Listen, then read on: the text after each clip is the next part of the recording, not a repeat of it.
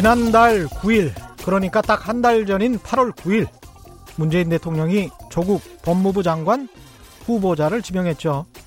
그 뒤 무수한 의견, 갈등, 논란이 계속되는 와중에 이런 말도 나왔습니다. 수신제가 치국 평천하. 그런데 자기 몸을 갈고 닦는 수신은 그렇다고 하더라도 제가는 도대체 뭐냐? 이런 반론이 나왔죠. 제가라는 말은 집안을 다스린다는 이야기인데 집안에서 다스릴 대상은 자신의 배우자와 자식들밖에 없습니다. 근데 지금 시대가 어느 때인데 남편이 부인과 자식을 다스린다는 말인가? 이게 조선 왕조도 아니고 민주주의 사회에서 누가 누구를 다스리냐? 주권은 국민들에게 있는 것이 아니냐는 비판이었죠. 맞는 말입니다. 그런데 수신제가 치국 평천하라고 하면 또 그게 민주공화국인 대한민국에서 여전히 꽤 먹히는 것도 사실입니다. 이미 권력은 시장으로 넘어갔다는데 그럼 이 통념을 우리 재벌 오너들에게 적용해 볼까요? 이병철, 이병철 씨의 아들 이건희 씨의 성매매 사건, 삼성이죠. 삼성 이건희 씨의 아들 이재용 씨의 수십 년 된 편법 승계 의혹 사건, 이름도 잘 기억나지 않는 수많은 재벌 아들, 딸들이 자행했던 갑질, 폭력, 교통사고, 마약, 상습 복용, 수신제가 치국 평천하라는데 말입니다. 주식회사 대한민국의 재벌 집안들은 제대로 다스려지고 있는 겁니까?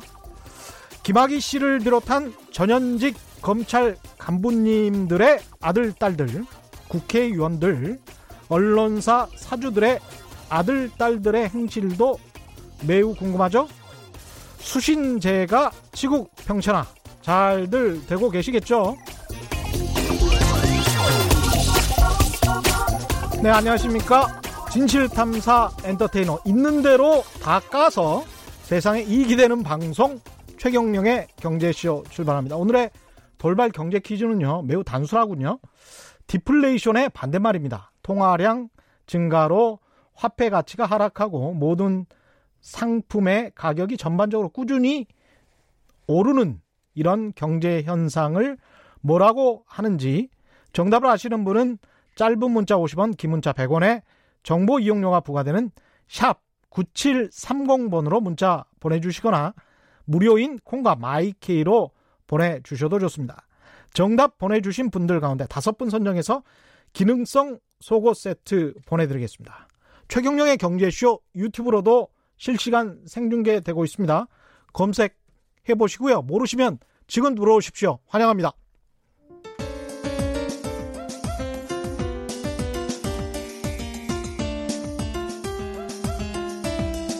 어려운 경제 이슈를 친절하게 풀어드립니다. 돈 되는 경제 정보를 발빠르게 전해드립니다. 예리하면서도 따뜻한 신사 이종우 이코노미스트의 원포인트 경제 레슨. 네, 예리하면서도 따뜻한 신사 이분 만나볼수록 제가 그렇게 느낍니다. 국내외 경제 흐름을 분석하고 실질적인 투자 정보도 전해드리고 있습니다. 원포인트 경제 레슨 시간 오늘도 이종우 이코노미스트 나오셨습니다. 안녕하십니까? 예, 안녕하십니까? 감사합니다. 예, 예리하면서도 따뜻한. 근데 원래 그 인성이 그렇게 평가를 많이 받으실 것 같아요. 그렇지는 않고요. KBS에서 붙여주신 겁니다. 아니 아니 그럴 것 같아요. 제가 네, 몇번 제 저도 이제 그 탐사보도 기자를 오랫동안 해서 예. 사람을 보면 대충 한 네다섯 번 보면 감이 잡히거든요. 예. 일하면서도 따뜻하신 분이 맞, 맞는 것 같아요. 오늘 방송을 시작하기 전서부터 굉장히 압력을 예. 많이 받아야 예. 되겠네요. 좋은 이야기 많이 해주시고요. 예. 일단은 근데 좀 경제 뉴스들은 별로 안 좋은 소식들이 많습니다. 예, 그렇죠. 3일 지난 3일이었죠. 통계청이 발표한 8월 소비자 물가 동향. 예. 이게 이제 상승률이 0.0% 나왔습니다. 예, 0.0%고 예. 소수점 세 자리까지 하면 0.04%인 거죠. 마이너스? 예, 마이너스. 아, 그러면 뭐 어떻게 봐야 되나요? 어, 그러니까 마이너스 0.04 그래서 마이너스 물가가 나오니까 예. 대부분들이 이게 도대체 어떻게 된 건가라는 얘기들을 굉장히 많이 합니다. 그렇죠. 특히 이제 또 많이 얘기하는 것이 그동안에 물가가 오르는 건 안 좋다라는 거 하는 그 등식이 성립돼 있었기 때문에 그렇죠.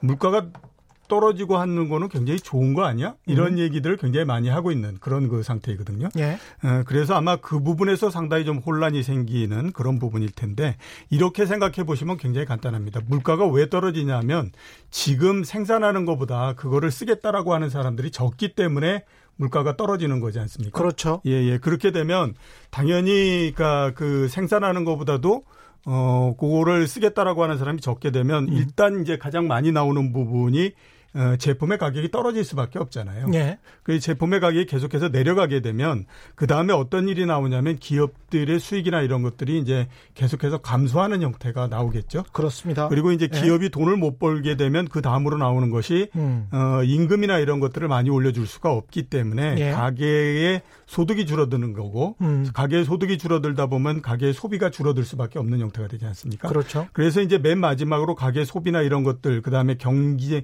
그 기업들의 활동 이런 것들이 약해지고 어, 이게 같이 겹치게 되면 경기에 침체가 오는 형태가 되고요. 음. 이 경기의 침체가 상당히 오랜 시간에 걸쳐서 계속되는 그런 형태가 될 수밖에 없는 거죠.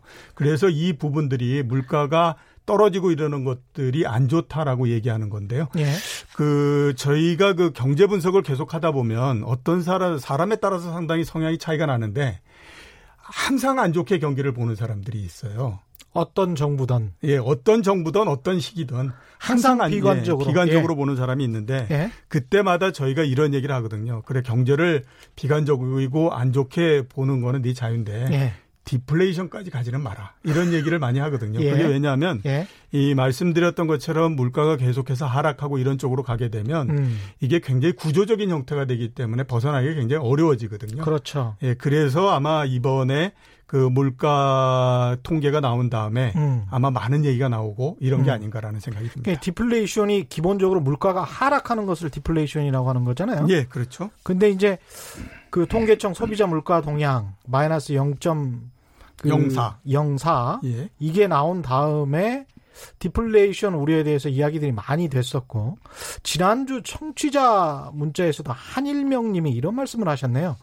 디플레이션이 개, 계속 실검 1위에 오르고 있습니다. 이에 대해서 경제쇼에서 설명 부탁드립니다. 이런 네. 이야기를 해서 오늘 또 이 주제를 잡았는데 네. 반면에 통계청과 한국은행에서는 바로 이런 디플레이션 우려가 나오니까 네. 디플레이션 아니다. 예. 그렇게 볼 수 없다. 이렇게 이야기를 했는데 어떻게 판단해야 될까요? 예, 우선 이제 디플레이션이 무엇인가 하는 것부터 한번 음. 말씀드리게 되면요. 예. 과거에는 물가가 올라가는 인플레이션에 대한 반대 개념으로 그냥 디플레이션이라는 얘기를 했었죠. 예. 그러니까 그냥 물가가 떨어지는 현상을 우리가 디플레이션이라고 얘기를 했었는데 예. 지금은 거기에서 한 단 하나가 더 첨부가 되는 형태인데요. 예. 물가가 떨어지면서 경제 활동이 침체되는 형태 아. 이 부분들을 얘기를 합니다. 그래서 물가가 떨어지면서 경제 활동도 예. 침체된다. 예, 예. 음. 그러니까 앞에서 제가 말씀드렸던 것처럼 그런 이유로 해서 이제 그 경제 활동이 침체되고 이런 거가 이제 같이 겹쳐서 나오는 예. 현상을 우리가 일반적으로 디플레이션이라고 얘기를 하는데요. 예. 아까 말씀하셨던 것처럼 8월 달에 물가 통계가 나오고 난 다음에 한국은행에서 이번에 물가가 마이너스 0.04%가 된 거는 예. 구조적인 형태보다는 국제 유가나 그다음에 농축산물 가격 하락, 음. 그다음에 유류세 인하 이런 부분들의 영향이 크다. 그러니까 이게 일시적인 형태이고 예. 오래 가지는 않는다. 이렇게 이제 얘기를 했습니다. 그래서 예. 제가 봤을 때는 뭐 양쪽이 다 어, 어느 정도는 타당성이 있다라는 생각이 들기 때문에 음. 그뭐 어, 지금에서 현재 우리나라가 디플레이션 상황이냐 아니냐 하는 것들에 대해서 명확하게 말씀을 드리기는 어려운데요. 음. 어, 하나 큰 판으로서 보게 되면 예. 우리나라뿐만 아니라 전 세계적으로 지금의 경제가 속해 있는 판은 음. 디플레이션의 판입니다. 디플레이션 예, 예. 판이다. 예, 그렇기 때문에 크게 보자면 예, 예, 그렇죠. 그렇기 때문에 항상 물가가 떨어질 가능성이 있기 때문에 이제 이런 얘기들이 계속해서 나오는 수밖에 음. 없는 그 부분인데 이렇게 한번 생각해 보시면 간단할 텐데요. 2006년도에 그 유가가 배럴당 150불 달러 150달러까지 올라간 적이 있습니다. 예. 사상 최고치였고 엄청나게 높은 상태였거든요. 예. 그러니까 과거에 그 석유 파동을 겪었던 사람들 입장에서는 음. 그 당시에 유가가 70년대 예, 그 예. 70년대 초에는 15달러 갔을 때도 난리가 났고 예. 그다음에 70년대 후반에 35달러 갔을 때도 난리가 났는데 예. 이게 150달러까지 간다라고 하면 이게 음. 진짜 엄청난 게 아니냐라고 그렇죠. 해서 그 굉장히 아무튼 그 음. 어, 두려움을 많이 가졌었는데 음. 당시 150달러까지 올라갔었는데 세계적으로 어, 물가 상승률은 음. 2%대 중반 정도에 그쳐버리는 형태였어요. 그렇죠. 예, 그래서 이게 도대체 웬일이냐라고 음. 했었는데 그때 이제 나온 결론이 뭐냐 하면 디플레이션의 환경 속에 있기 때문이다. 예. 라는 얘기였었는데 디플레이션 환경이 왜 생겼냐 따져보면요. 아주 간단합니다. 아, 2000년대 들어서 중국을 비롯해서 신흥국들이 세계 예. 시장에 많이 참가해 오면서 굉장히 많은 공장을 만들었잖아요. 예. 공장을 많이 만들었다라고 하는 건 생산할 수 있는 능력이 굉장히 커졌다라고 그렇죠. 하는 거고 그렇게 되다 보니까 이게 그 어, 너무 생산하는 것들이 많아져서 음. 언제든지 공장을 100% 돌리게 되면 음. 물가가 올라가는 걸 막고 항상 물가가 못 올라가게 만들 수 있다.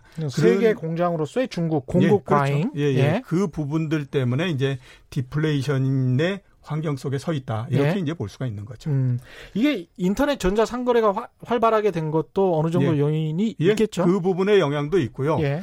또 하나 보다 더 넓게 해서 보면 음. 어, 인류가 이제 경제 활동을 지금처럼 비슷하게 하기 시작했던 게 산업혁명 때서부터 있지 않습니까? 예.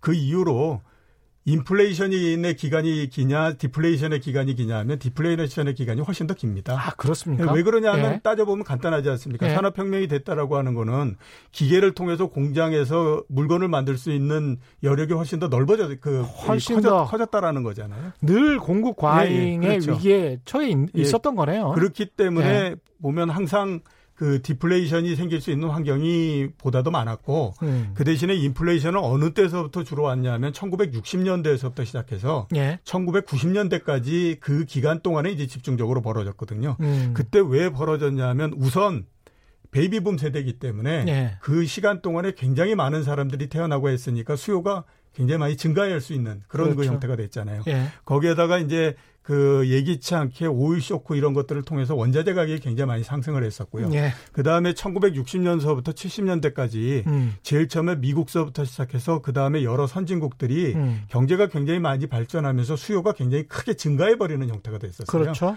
예, 그렇게 되다 보니까 이제 그 30년 동안 음. 물가가 굉장히 많이 올라갔고 음. 우리나라의 지금 이 그 이 뭐 경제를 하는 사람뿐만 아니라 그 다음에 이제 그 보통 우리 있는 이런 여러 사람들도 그 기간 동안에 집중적으로 물가가 상승했던 것에 대한 경험을 갖고 있기 때문에 그러네요. 항상 세상은 물가가 올라간다라고 생각을 하시게 된 거죠. 예, 과거의 경험에 비, 비춰서 그렇게 생각을 해왔는데 사실은 세상이 좀 많이 달라졌다. 예, 그렇죠. 예.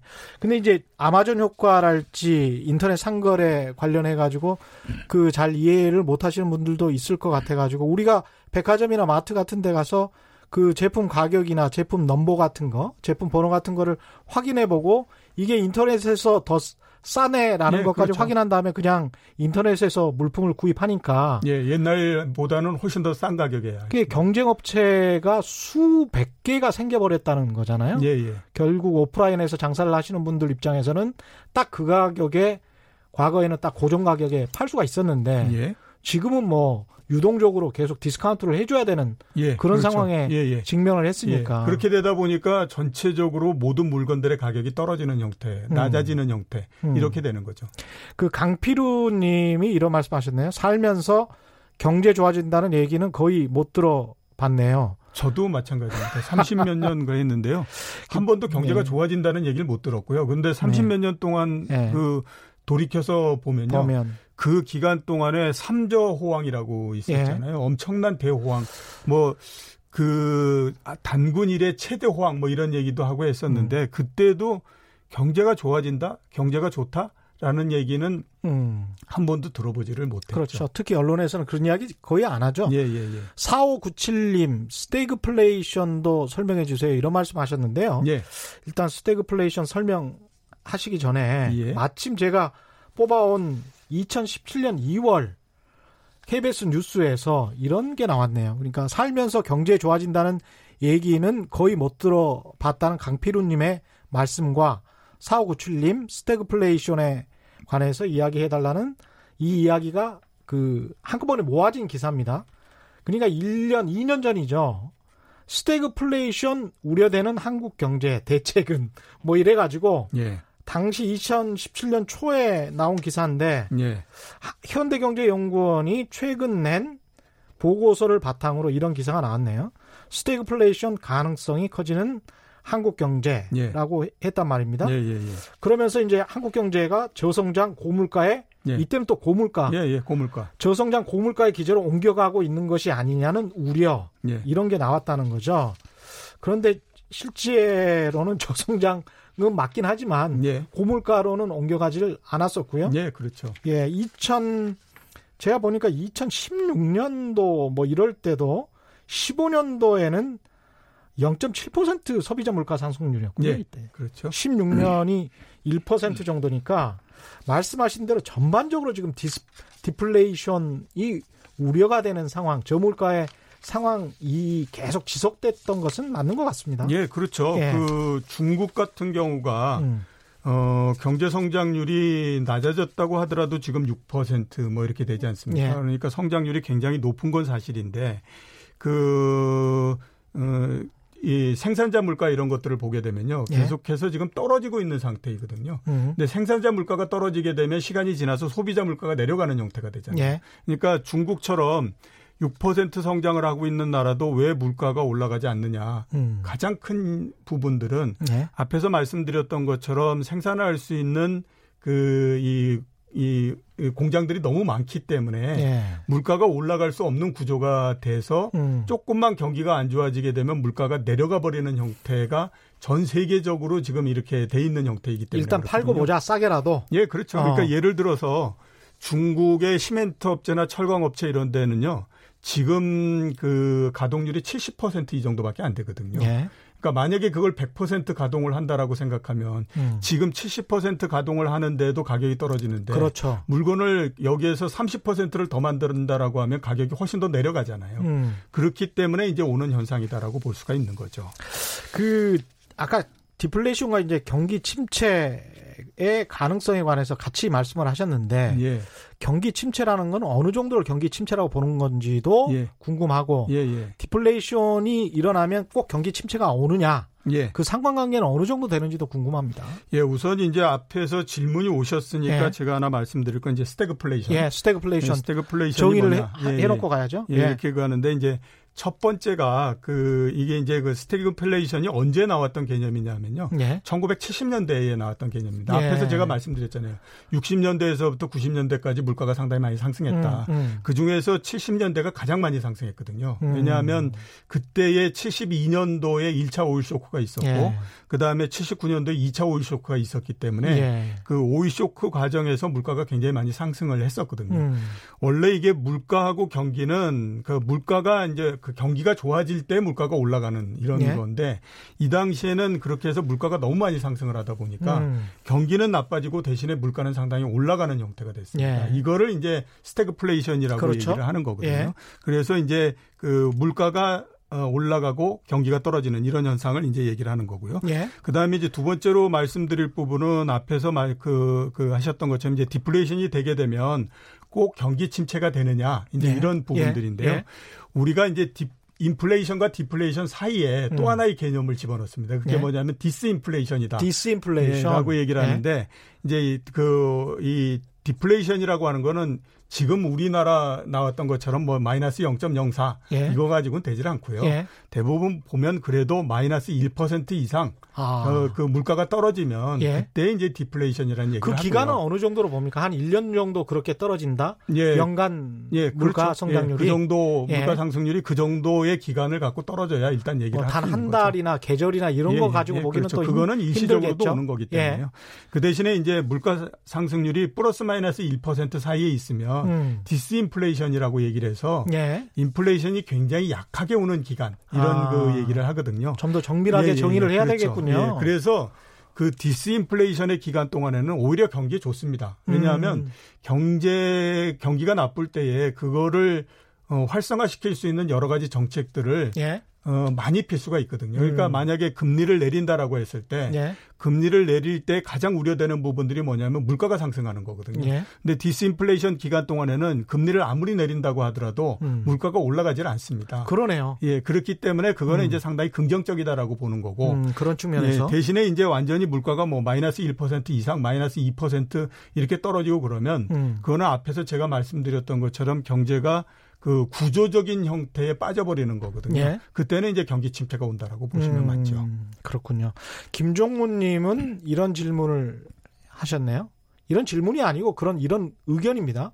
부자들은 경제가 어렵다고 해야 세금을 덜 내죠. 예. 부자들의 광고를 어, 먹고 사는 언론들은 세금이 부과되는 어, 경제 좋다고 하는 그런 이야기를 하기 싫어하죠. 광고가 날아가니까 뭐 이런 예. 의견 그, 그 부분도 있지만 예.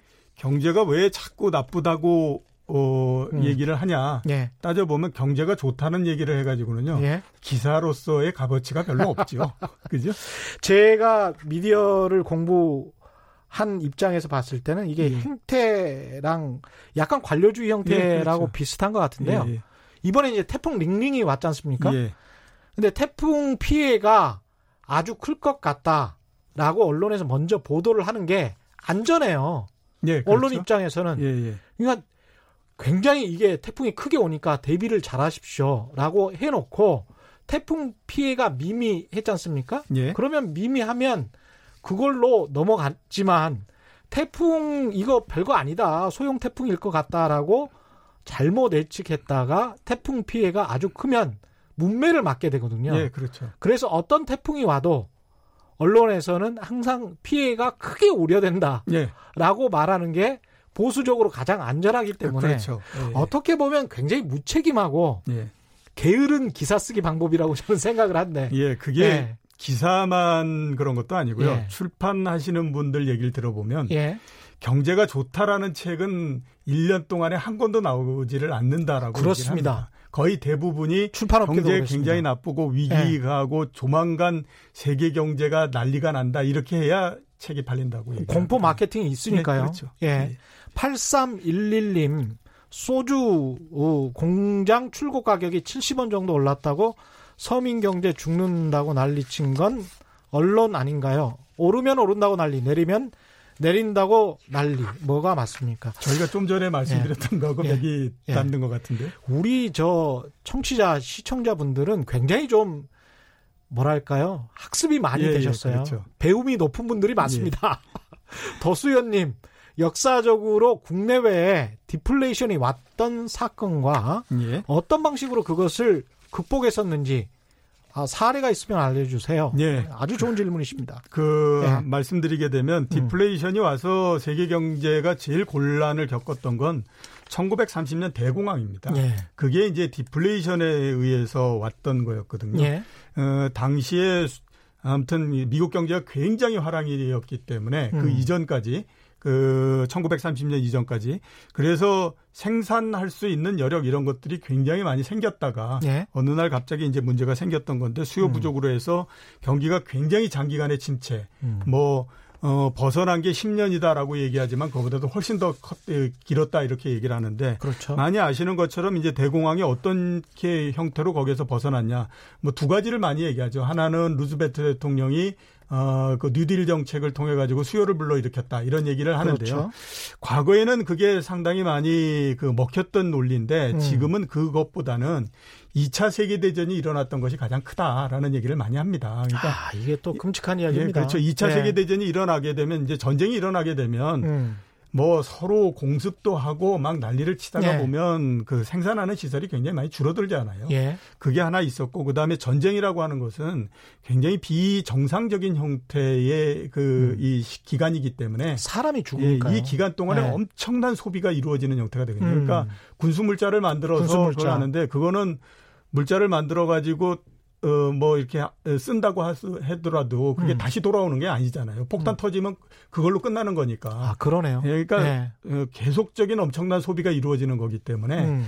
그 영향이 훨씬 더 컸다라는 얘기를 많이 합니다. 그래서 1930년에 그 대공황 때 디플레이션은 일단 그 두 가지로서 벗어났다라는 얘기를 하고 있고요. 음. 그 다음에 두 번째 우리가 디플레이션이라고 많이 얘기하는 거는 어, 일본의 경우입니다. 예. 일본이 이제 2000년 들어서부터 본격적으로 디플레이션이 일어났다라고 예. 얘기를 많이 하거든요. 예. 그리고 그 장기 침체가 현재까지도 이게 벗어난 건지 안 벗어난 건지 이 부분들이 굉장히 그렇죠. 모호한 상태죠. 그러니까 예. 경기가 좀 좋다라고 하면 겨우 플러스 정도 음. 되는 물가 상승률이 나왔다가 예. 그 다음에 경기가 나빠지면 그 다음에 그냥 또 계속해서 이렇게 떨어졌다가 이런 이 형태가 돼버리기 때문에 예. 아직까지도 일본 경제가 이게 그 벗어나지 못하고 있다라는 얘기를 많이 하는데요. 음. 일본 경제가 이걸 벗어나기 위해서 주로 많이 했던 것들이 뭐냐면 정부를 통해서 어, 수요를 불러일으키는 그런 그렇습니다. 부분을 많이 했습니다. 예. 그래서 정부 재정을 많이 투입을 했었는데 음. 정부 재정 투입해서도 안 됐거든요. 그러니까 예. 이제 마지막에 냈던 그 꾀가 뭐였냐면 그러면 국민 전체한테 음. 상품권을 나눠주자 이런 예. 얘기를 했습니다. 이거 그래서 대만도 했죠. 예, 그래서 실제적으로 이제 상품권을 나눠주고도 했었는데 음. 어, 그것도 성공을 못했죠. 예. 그래서 이제 상품권 나눠줄 때 제일 큰 걱정이 뭐였냐면 음. 우리 혹시 일본 사람들이 상품권을 가지고 한국으로 넘어가서 용산전자상가 이런 데에서 그거를 할인해 가 버리는 거 아닌가 아. 이런 그 걱정까지도 하고 했었는데 예. 결국에는 그게 성공하지 못했습니다. 음. 그래서 말씀드렸던 것처럼 디플레이션이 한번 되게 되면요. 이거를 음. 벗어나는데 굉장히 힘이 들거든요. 예. 근데 아직까지 이제 뭐 일본 같은 경우에는 이게 디플레이션에서 벗어났는지 안 벗어났는지 하는 것들에 대한 판단 하기는 어려운데 현재까지 대, 많은 얘기들은 음. 아직까지 벗어나지 못하고 있다라는 못했다. 얘기를 굉장히 많이 하죠. 2000년대 초반부터만 생각을 해도 근 20년입니다. 예, 그렇죠. 예. 근데 이제 최근에 뭐 한 몇 달 전이죠. 워싱턴 포스트가 이런 헤드라인으로 기사를 썼었죠. 세계 경제의 미래를 보려면 일본을 보라. 예, 아마 굉장히 싫어할 것이다. 뭐 예, 이런 기사를 썼었는데 예, 그만큼 암울하다는 것을 미국 쪽에서도 인정을 하고 있는 것 같습니다. 세계 예. 경제 미래에 대해서. 그렇죠. 그 금융위기가 났을 때에 음. 예. 그때 제일 걱정을 했던 게 뭐냐면 어, 디플레이션이 만연이 될 거다라는 음. 얘기들을 굉장히 많이 했거든요. 예. 그게 그만큼 보면 세계 경제가 그런 지금 까딱 잘못하면 이렇게 물가가 떨어지고 막 이럴 수 있는 환경 내에 들어가 있기 때문이다라고 음. 볼 수가 있거든요. 이렇게 된 가장 큰 부분들은 앞에서 제가 말씀드렸던 것처럼 예. 중국을 비롯해서 2000년서부터 한번 따져보면요. 중국, 인도, 러시아, 브라질 이 네 개국이 본격적으로 세계 경제에 참여했다라고 얘기하잖아요. 예. 그 인구가 30억이 넘거든요. 아. 예, 그러니까 세계 경제에서 거의 절 한 40% 되는 인원이 갑자기 들어온 형태였기 때문에 그렇죠. 그 당시까지 들어올 때까지만 하더라도 수요가 굉장히 늘어나니까 세계 경제 굉장히 좋았죠. 그게 예. 2000년대 초서부터 2000년대 말까지 굉장히 좋았었는데 음. 그게 그냥 들어온 게 아니라 들어온 다음에 공장을 굉장히 많이 지었기 그렇죠. 때문에 거기에서부터 생길 수 있는 그 공급의 여력이라고 하는 것은 굉장히 클 수밖에 없거든요. 그 다음 에 소비층도 굉장히 그렇죠. 넓어졌고. 그러니까 예. 지금 그 부분들이 계속 오고 있는 상태이기 때문에 음. 당연히 세계 경제가 상당히 좀 그 말씀하셨던 것처럼 그런 네. 우려를 계속해서 가질 수밖에 없는 상태다라고 봐야 되는 거죠. 우리 청취자분들은 왜 이렇게 수준이 높아요? 김종 김종무님 소비형 경제 해법이 전쟁이군요.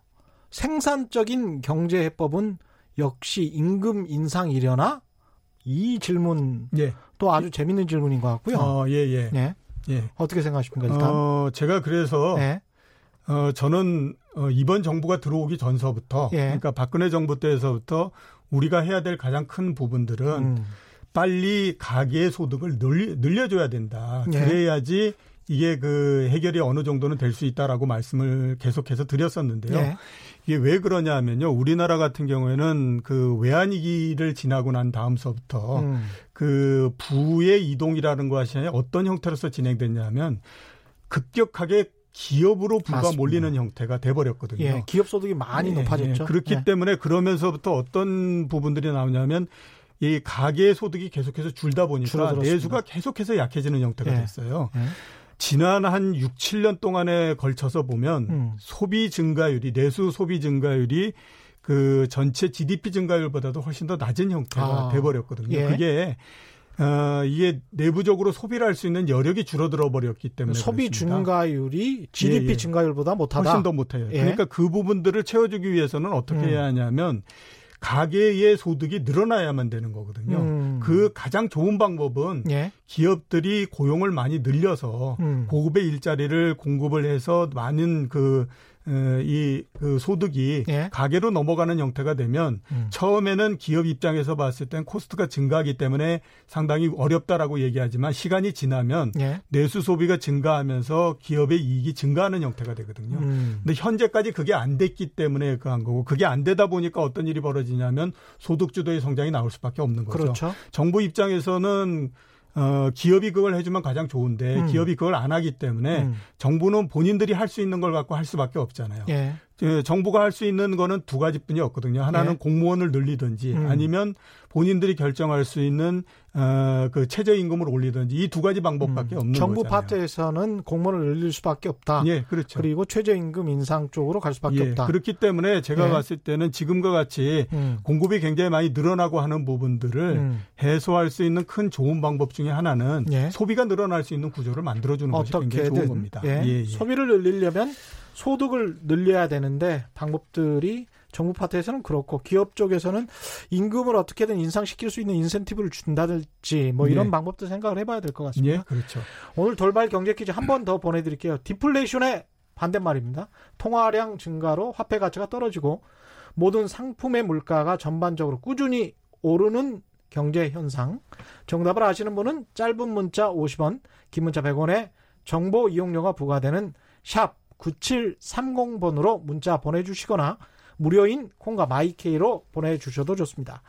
정답 보내주신 분들 가운데 다섯 분 선정해서 기능성 속옷 세트 보내드리겠습니다. 문자가 정말 많이 오는군요. 강성도님, 예. 아베노믹스는 성공했는데 사실상 일본 정부의 미래를 팔고 그런 것 같습니다. 예. 일본 정부의 부채를 보면 너무 아, 영어입니다. 어메이징해요. 예, 예. 실제로 그렇죠. 예. 예. 아시아의 베네수엘라가 될 가능성이 높은 국가가 일본입니다. 일본 박물관에 갔는데 에도 시대 때 막부 아래에 사는 사람들의 가처분 소득은 10%. 그런데 현재 21세기에는 7%. 예. 국민들의 소비 능력이 에도 막부 때보다 더 떨어졌다. 이런 이야기입니다. 어, 일본- 충격적이네요. 그렇죠. 이건. 일본이 지금처럼 어려워진 가장 큰 부분들은 음, 앞에서 말씀드렸던 것처럼 디플레이션 이런 환경을 정부가 책임지고 벗어나려고 하다 보니까 예. 이렇게 해서 어그 정부의 부채 이게 예. GDP의 240% 넘어가고 예. 뭐 이런 형태가 나온 거라고 봐야 되잖아요. 예. 예, 예. 그렇기 때문에 상당히 지금의 구조를 에, 잘 생각을 해서 어, 음. 대처를 해야 되는 거죠. 청취자분들의 집단의 지혜가 모여서 최경령의 경제쇼가 번성하고 있습니다. 예. 고맙습니다. 최종옥님, 장기적으로 보면 인구 증가에 모든 역량을 쏟아야 합니다. 지금 당장보다 20년 후가 더 걱정입니다. 우리 후대들이 고통스러운 생활하게 될 가능성이 높아 보입니다. 이런 예, 말씀. 그렇죠. 인구입니다. 인구 증가, 인구가 음. 줄어들고 인구가 늘어나지 않고 한다는 거는 예. 굉장히 어, 그 여러 가지 부분들이 있는 거거든요. 예, 기업 얘기가 나왔으니까 말씀드리게 되면요. 예, 지금은 이제 고용 시장에서 기업이 우위에 서 있는 형태이지 않습니까? 음. 예, 이게 얼마까지 갈까라고 생각해 보면요. 예. 저는 10년을 못 갈 거다라는 생각이 아, 듭니다. 기업이 왜- 예, 예. 위로 위에 서 있는 형태가 왜 형태가? 그러냐면요. 똑같은 경우를 일본이 겪었습니다. 음. 일본이 10년 전 정도에 어, 그 단칸 세대라고 있거든요. 예, 우리나라의 지금 세대하고 똑같이 음. 취업이 잘 안 되고 그러는 세대였습니다. 예.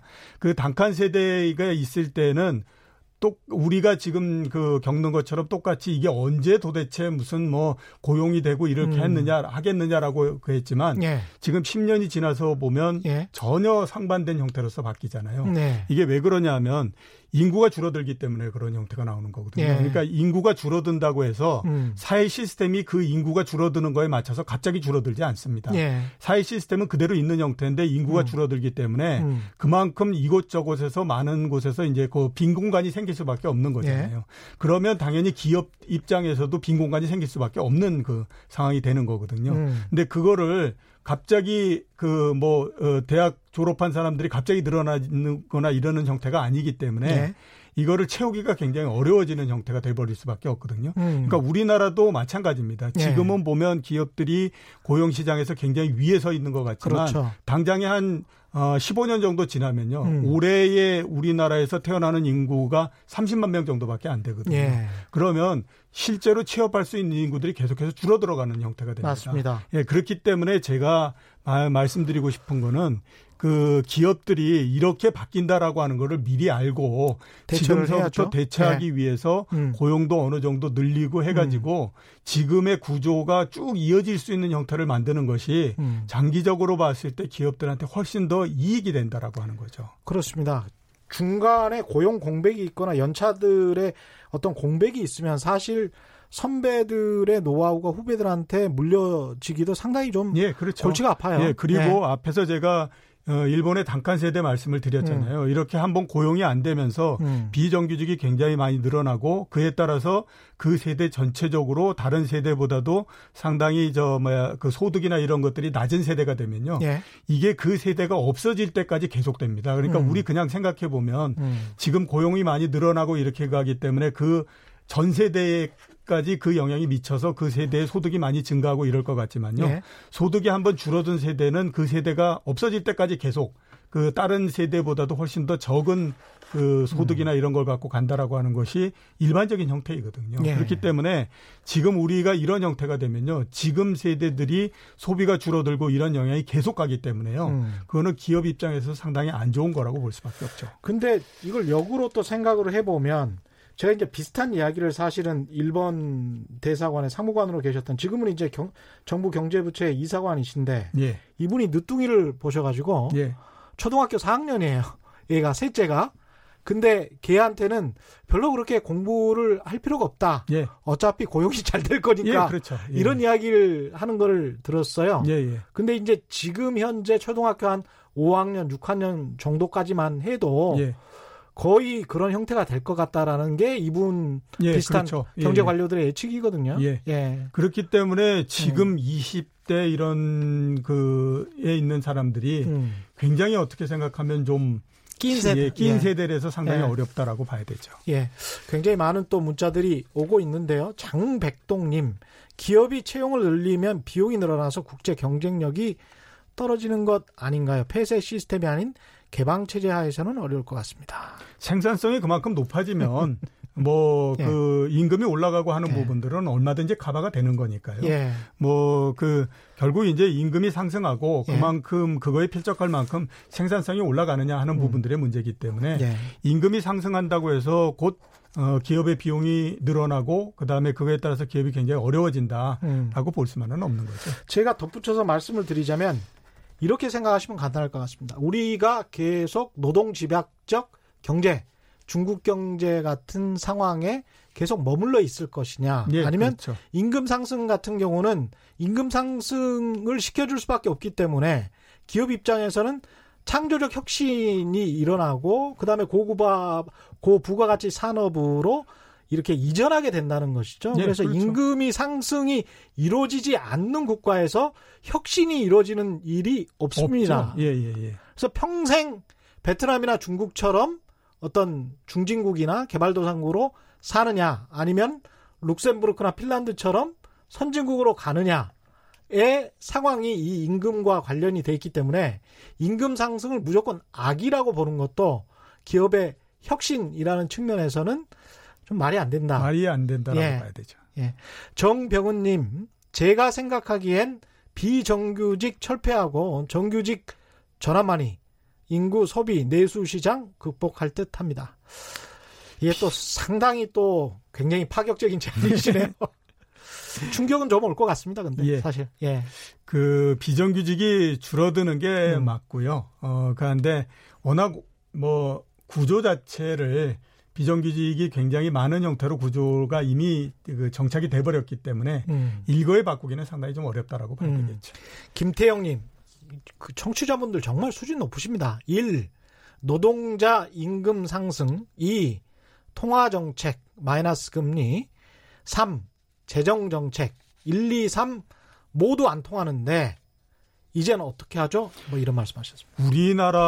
우리나라보다도 이 부분들이 진짜로 안 통하는 거는 지금 유럽하고 그렇죠. 그 다음에 일본 이런 부분들. 일본은 노동자 임금 상승이 잘 안 일어났어요. 예, 그렇죠. 예. 예, 예, 예, 예. 예. 어, 그래서 이제 상당히 지금 문제가 되고 있는데 예. 특히 또 이게 문제가 되는 거는 뭐냐면요. 예.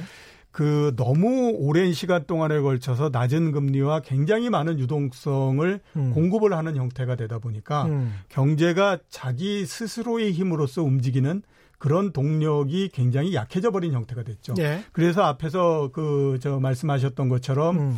예, 뭐물 그 금리를 내려도 안 되고 그다음에 재정을 투입해도 안 되고 뭐 이런 형태가 되지 않습니까? 예. 그래서 아마 제가 보기에는 이 부분들이 세계 경제에서 앞으로도 계속해서 문제가 될 수밖에 없는 형태가 될 거다라는 그렇죠. 생각이 드는데 예. 자, 우리 이렇게 한번 생각해 볼 필요가 있죠. 음. 어, 우리나라의 외환위기 때처럼 그 신흥국들이 위기가 발생하게 되면 IMF가 들어와서 예. 굉장히 혹독한 그, 그랬죠. 그 대가를 치르게 만들잖아요. 대신 자기들은 돈 많이 벌었습니다. 예, 예, 그렇죠. 그 대신에 이번에 이제 그, 그 미국의 금융위기 나고 그 다음에 음. 그 유럽에서 재정위기 나고 이렇게 했을 때 보면 그렇게 그 신흥국한테 요구했던 거 그런 거 절대 안 하거든요. 예. 얘기는 이제 그거죠. 우리 그 선진국이 음. 경제가 굉장히 나빠지면 세계 경제에 미치는 영향이 굉장히 크기 때문에 이건 음. 빨리 활성화시켜서 해야 된다라고 그랬는데 예. 그때 얘기할 때 이게 그렇게 해서 어느 정도는 음, 뭐 고통을 겪지 않고 음. 경기가 회복될 수 있지만 제일 큰 문제는 이렇게 계속 가다 보면 세계 경제의 자생적인 능력이 떨어지기 때문에 예. 이건 굉장히 오랜 시간 동안에 걸쳐서 문제가 될 수밖에 없다라고 그렇습니다. 옛날에 많이 얘기를 했었거든요. 예. 지금이 어떻게 생각하면 그런 형태다라고 생각해서 음. 예, 보이기 때문에 조금 좀 불안합니다. 문제다, 불안하다 이런 생각이 많이 들죠. 근데 이렇게 이제 디플레이션이 우려되는 기간이라고 예. 말할 수 있겠습니까만은 뭐 일- 일단 그렇게 정의를 한다고 치고 예. 이 디플레이션이 우려되는 이 기간에 일반 개인 투자자들은 어떻게 해야 됩니까? 예, 그 그거에 대한 경험을 갖고 있는 나라의 경우를 가지고 한번 말씀을 드리는 게 제일 좋을 것 같다. 예. 하는 생각이 듭니다. 음. 일본이 디플레이션이 본격적으로 나왔던 것이 2000년서부터 2012년도까지 예. 기간이거든요. 그 기간 동안에 어떻게 됐느냐 하는 거를 보게 되면요. 우선 현금 그 다음에 현금으로서 될 수 있는 거 음. 이쪽에 투자를 굉장히 많이 했습니다. 예. 그 전체 금융 자산에서 어 현금이나 현금 등가물 그러니까 예. 현금과 비슷한 거 예. 이게 비율이 2000년도에 54.2% 정도였거든요. 예. 2012년도에 55%였습니다. 음. 그러니까 현금의 비중이 조금 더 늘어나는 형태가 된 예. 거죠. 그 당시에 금리가 얼마냐면 0.02%였거든요. 아이고, 그러니까 예. 뭐 금리가 얼마가 음. 되든지 음. 상관없다. 음. 일단 아무튼 현금이나 현금에 비슷한 거 예. 이쪽으로 간다라고 예. 이제 많이 갔기 때문에 그런데 이거는 당연한 게요. 디플레이션이 되게 되면 제일 어그 좋은 거는 음. 현금을 갖고 있으면 좋습니다. 그렇죠. 왜냐하면 물건의 가격이 떨어지기 때문에 예. 현금의 가격은 떨어지지 않기 때문에 이런 형태가 나온 거고요. 음. 두 번째 이제 주식과 관련해서는 배당을 많이 주는 쪽 이쪽이 이제 굉장히 많이 증가하는 형태. 음. 은행 이자율보다는 훨씬 높으니까. 예, 그래서 기업들도 마찬가지로 보게 되면 음. 배당을 많이 주는 형태로서 바뀌어갔거든요. 예. 그래서 이제 배당을 많이 주는 쪽 이쪽 그 하고요. 음. 그 다음에 마지막으로 했던 건 해외 투자가 굉장히 많이 늘어납니다. 해외 투자가 예, 왜냐하면 음. 우리나라의 물가가 떨어지고 그 다음에 그 투자 수익률이 안 좋기 때문에 예. 당연히 그거에서부터 벗어날 수 있는 나라 쪽으로 투자가 늘어나는 형태가 되잖아요. 우리도 비슷하게 가는 것 예, 같네요. 그렇죠. 그렇기 지금 때문에 최근에 보면 우리나라도 상황이 해외 주식, 해외 채권 이런 거 많이 투자하고 하는 것들이 음. 다 이유가 있게 사람들이 움직이는 거기 때문에 음. 이 부분들을 특별히 그 관심을 가지셔야 된다라는 오케이, 말씀을 드리고 싶어요. 알았습니다.